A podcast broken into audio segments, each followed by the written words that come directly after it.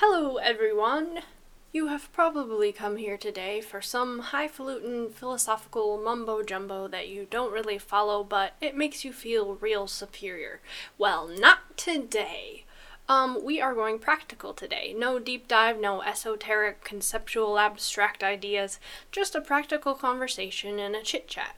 Uh, so, first, you're going to hear an interview I did with Hayden Scott. Uh, he and I connected in the Adventist new media world, but it turns out we actually went to Southwestern at the same time and we didn't know each other. um, I know it's easy for this to happen in a sea of people that is the sub 1,000 student enrollment. but I worked in the records office, so I knew everyone's name at least, even if I didn't know them personally. So, yes, all of you Southwestern people, I saw your grades, I saw your SAT scores, and I saw your academic reprimands, so just saying.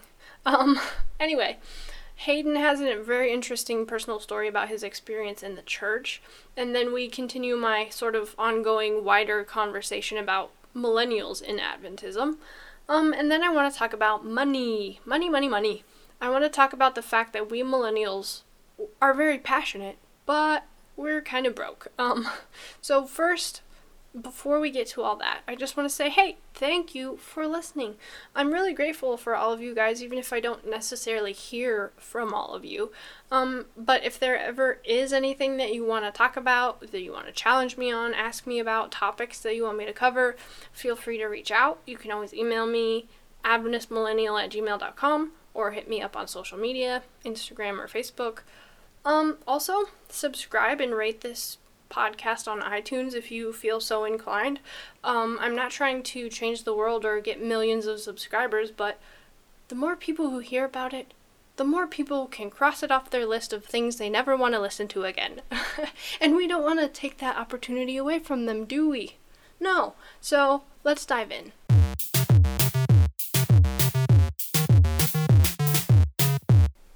So today I'm talking with Hayden, as you'll hear. Um, he's in the same boat as a lot of us American millennials uh, in the church, and hopefully you will enjoy his perspective. So, with no further ado. So I guess first, just first off, uh, tell, can you tell us your name, kind of, just a little bit about yourself? Um, my name is Hayden Scott. I live in Tulsa, Oklahoma, and I'm working on my master's in therapy right now. Nice. Um, how long does that take? Two years, but I'm also working full time, so it'll take about four years. Yeah, yeah. Um, nice. All right. So, uh, did you grow up Adventist? And Yeah. if you did, what was that experience like for you? Uh, That's a pretty loaded question. um, well, I'm actually seventh generation Wow. So, like, Yeah. all the way back. all all the way back. My family um, converted or started, I guess, when the missionaries, when the first missionaries came to Honduras, and so as far back as as um, anyone in my family can remember, all of us have pretty much been devout Adventists. Wow. And so, um, did that ever, I mean, growing up, did you ever, like, did you claim it as your own, or did you ever have struggles with, like, your Adventism, I guess, your identity as an Adventist, you could say? Yeah, I think there were I think there were a lot of struggles because for a lot of my education I did public school and my church was very small and wasn't very um interested in the youth since there was only 3 of us. yeah, Um, that's pretty small. Yeah. And so when I in high school I ended up going to academy and I started to to really see, you know, how there's like young people that are really interested. Some people were there because their parents forced them to go to try to make them be Adventist. Yeah. And as I got older and, and went off to college, and then I see even even more more people's backgrounds of how they claim their own faith, I would start to to wonder because all these people had these great, you know, um, uh, what do we call them? Come to Jesus story, conversion Mhm, stories, whatever they're called. And so I realized I didn't have one like that.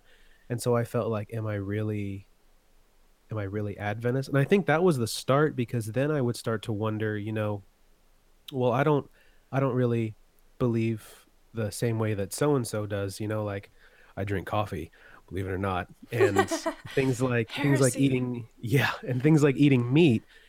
And it was things like that that even though they're not doctrinal, they're they're they're cultural in the church. And realizing that there was a culture in the church, I think was a big shift for me because I would think, oh, we're all of the same belief, so we can all um, kind of just agree that we're all different. Hmm. But there was sort of this undertone that that wasn't really the case, especially when we would go to church. And I really tried to keep an open mind growing up. But when someone would come into church, and it was funny when it was especially women, when they would come in and maybe their dress would be a little too tight, I would see the older women leaning over and whispering to each other while the pastor could be preaching about acceptance. Yeah. And I thought there's these these parallels, these things that we don't that we don't recognize or don't want to recognize. And I would think, am I supposed to just ignore this or am I supposed to to just play along? And I think there was a struggle when I decided when I realized that I can't play along with this. I need to make my own faith Mm. or find my own faith. And I think there was a big struggle for that until I really started just you know earnestly questioning and you know showing God that I could be angry with him. And like that's what he would want. He he wants us to to talk to him, to question him. He's like bring me bring me these questions. This is what I want you to do. I want to have a personal relationship with you. When I started to do that, I feel like it wasn't always an easy road, but things started started the things started falling into place much easier. So, um, when when would you say that happened? And was there ever a time that either you left the church or you thought about leaving? And um, was that around that period when you were having that struggle? Yeah, so probably my f- after my first year at Southwestern, I felt like this wasn't really for me. Like I need to go out on my own and just kind of wander, I guess, quote unquote, for a little bit. So I dropped out, moved in with a friend, and we picked up some warehouse job. And I didn't go to church ever. I didn't pick up my Bible ever. And I figured I'm just gonna go head deep into the world and see what it's like. And as I did that, I for a while it felt really good because I felt there's no church double standards I have to deal with. There's no um you know having to see subtle racism in the church, subtle sexism in the church, having to I guess what I thought was dealing with imperfect people. I was like I don't have to do that anymore. But then I as the next school year started, I kind of felt this lack of community and I felt this kind of emptiness in myself. And then I started reading the Bible again.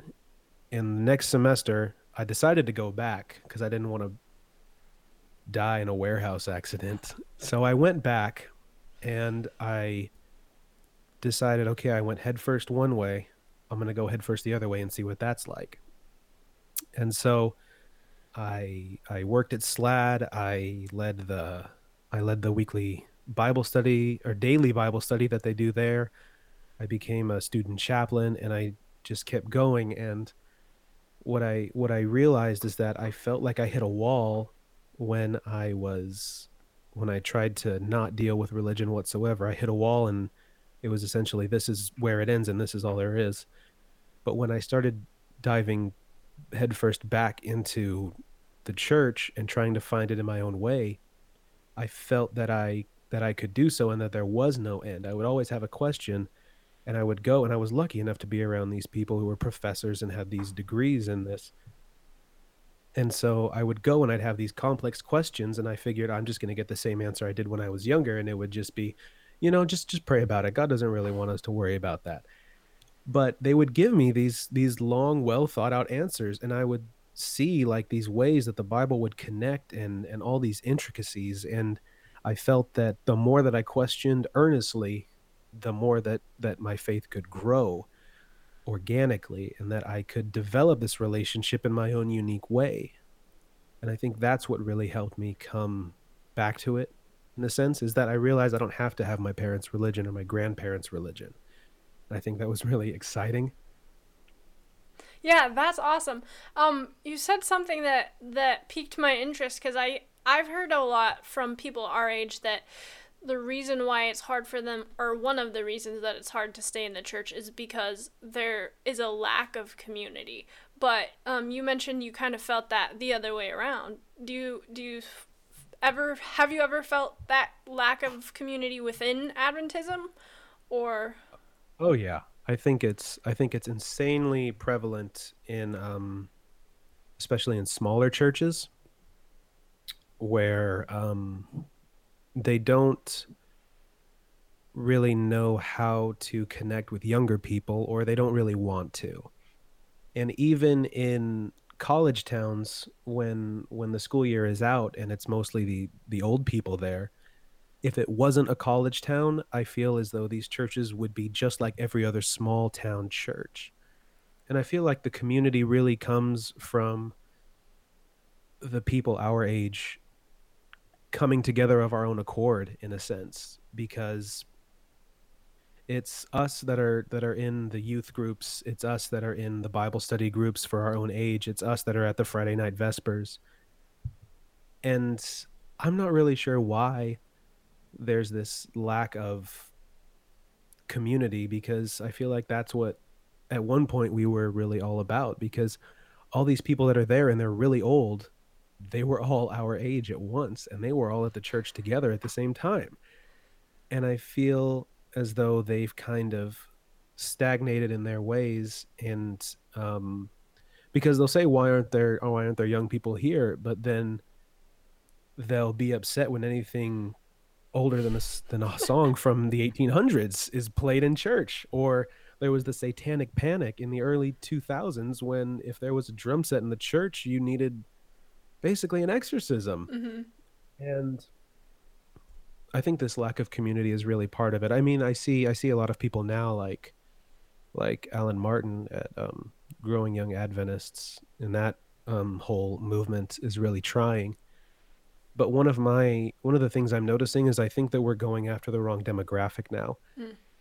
Because now we're very obsessed with getting millennials and and professional age people into the church but my thing is, millennials are pretty much should not necessarily be the target demographic. I mean, they're very important, but a lot of the times I think churches go for them because they're old enough to pay tithe now.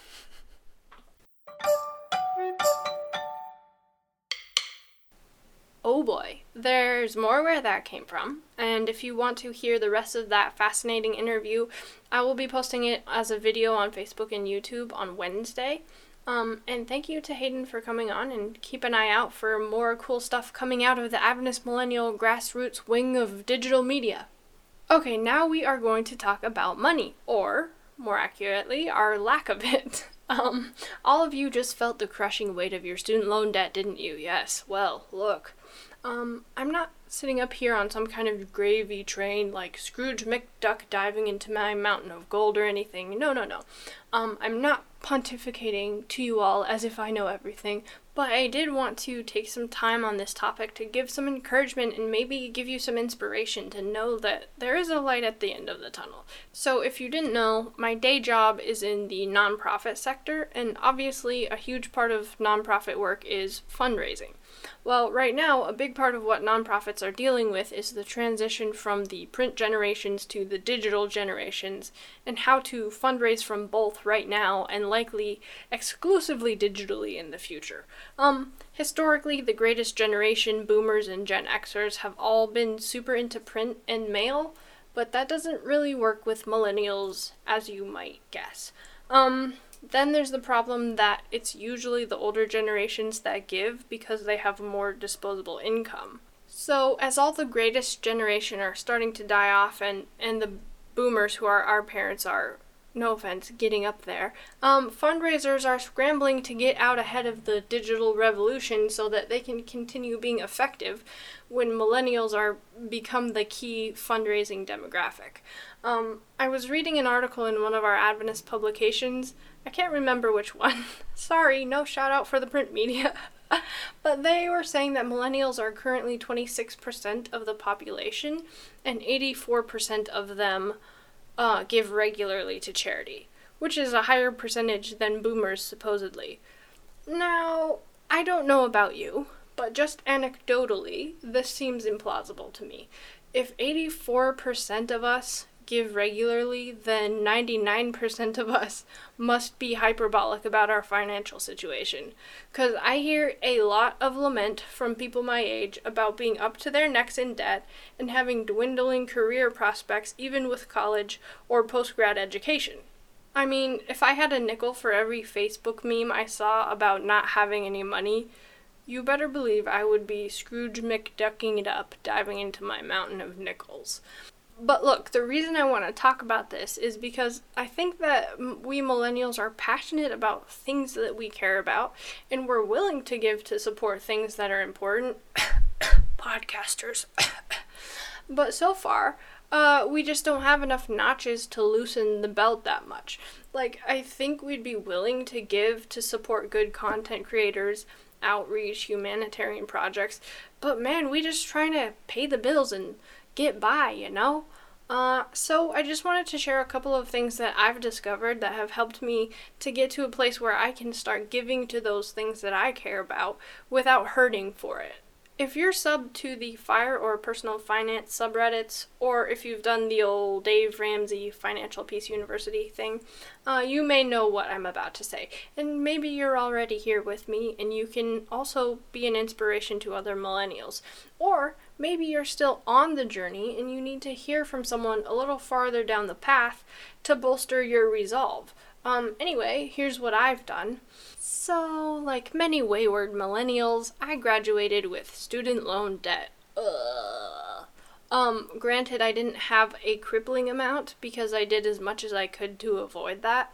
Like, I lived at home, I went to the cheap Adventist college, shout out Southwestern U budget school. I worked a lot. Um, I think my last semester I was taking 18 hours of classes and working three part time jobs. This won me several delightful lectures from my disapproving professor for falling asleep in her highly engaging advanced grammar class at 8 a.m. after I'd just been working 7p to 7a in the ER. but still, when I got out of school, I found myself in the same place as a lot of my peers not able to get a job that was relevant to my degree, and ending up in one that didn't befit my high intellectual prowess and my qualifications. Um, so to the little Debbie factory I went grudgingly. Now, luckily for me, I had hustled my last semester and done an unpaid internship that eventually flowered into my first job after I'd been on the Star Crunch line for about six months. Uh, but six months of fearing for my future was enough for me to say, to heck with this debt and shoestring budget crap. Um, and I made paying off my student loan debt an absolute and number one priority. Now, if you want to get super into it, which I highly recommend, by the way, you can break down savings rates and ultra frugal living and projecting and planning and budgeting and all of that. I won't describe it all in detail, but basically, all the financial wisdom says that you need to get out of debt like it's an elevator that someone just farted in. Like, it doesn't matter if you were going to the third floor, get out and walk to the fourth floor if you have to. Um, so, in one year, I paid off all my student loan debt. This involved, of course, selling my car, cycling to work, living with my parents, etc., etc. But I was free, and it felt really good. Um, and if it seems insurmountable to you, if you still have a lot of debt, it's not. Um, I admit I didn't go to medical school or some super expensive school so that it took me five years or more to pay it all off.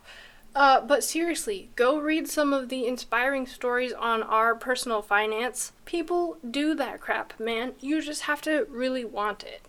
I remember reading this story on Reddit about a couple who had, I think it was like more than a hundred grand in student loan debt, and they taped sheets of paper with milestones um, on the inside of, of a closet door, and every time they reached one of those, they took the paper down, um, and that kept them going. And like reading stories like that kept me going too when I was still hustling to pay down my debt. A lot of my peers are more educated than me and have these nice shiny post grad degrees that are very expensive but apparently give them higher earning potential. Um, but even people who work like at the Little Debbie have stories about how they decreased their spending below their earning and got out from under the crushing stress of debt.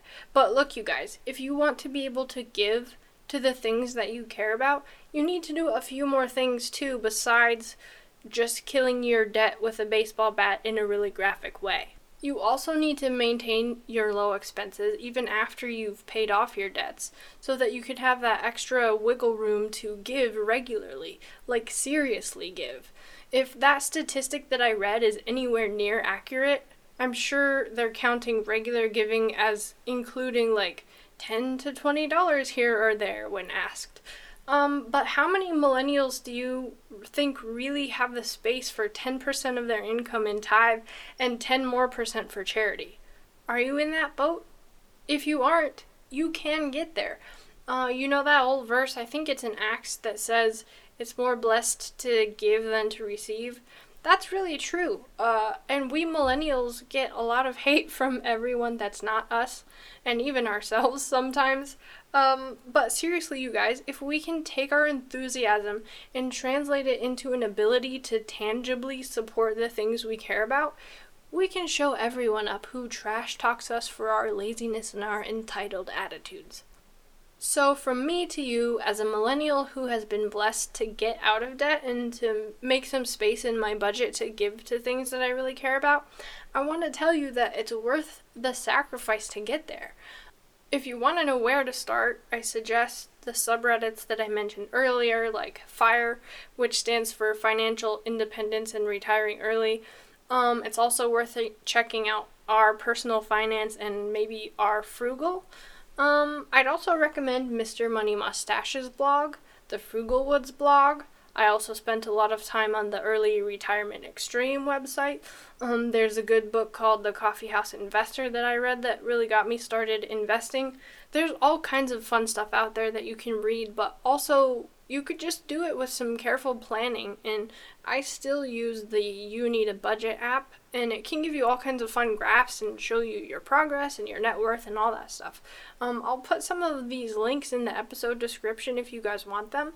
But really, I just wanted to say we're starting to come into our own as a fully adulting generation, and we don't have to feel tied up all the time and held back from doing the things that really get us excited just because we're more broke than the guy panhandling on the corner. Um, I'm really excited about where I see Adventist new media going, and I want to see us take off and really do some crazy, unbelievable, inspiring things. And it can really easily start with our own checkbooks. I mean, our own Apple wallets. Um, we just have to do it. Okay, so let me know what you guys think.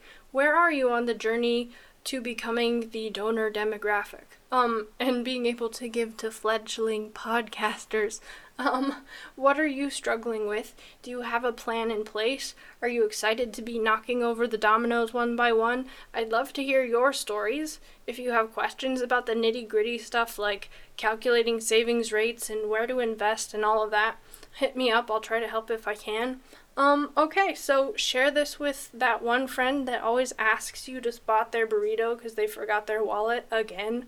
Um, and I'll see you guys next week.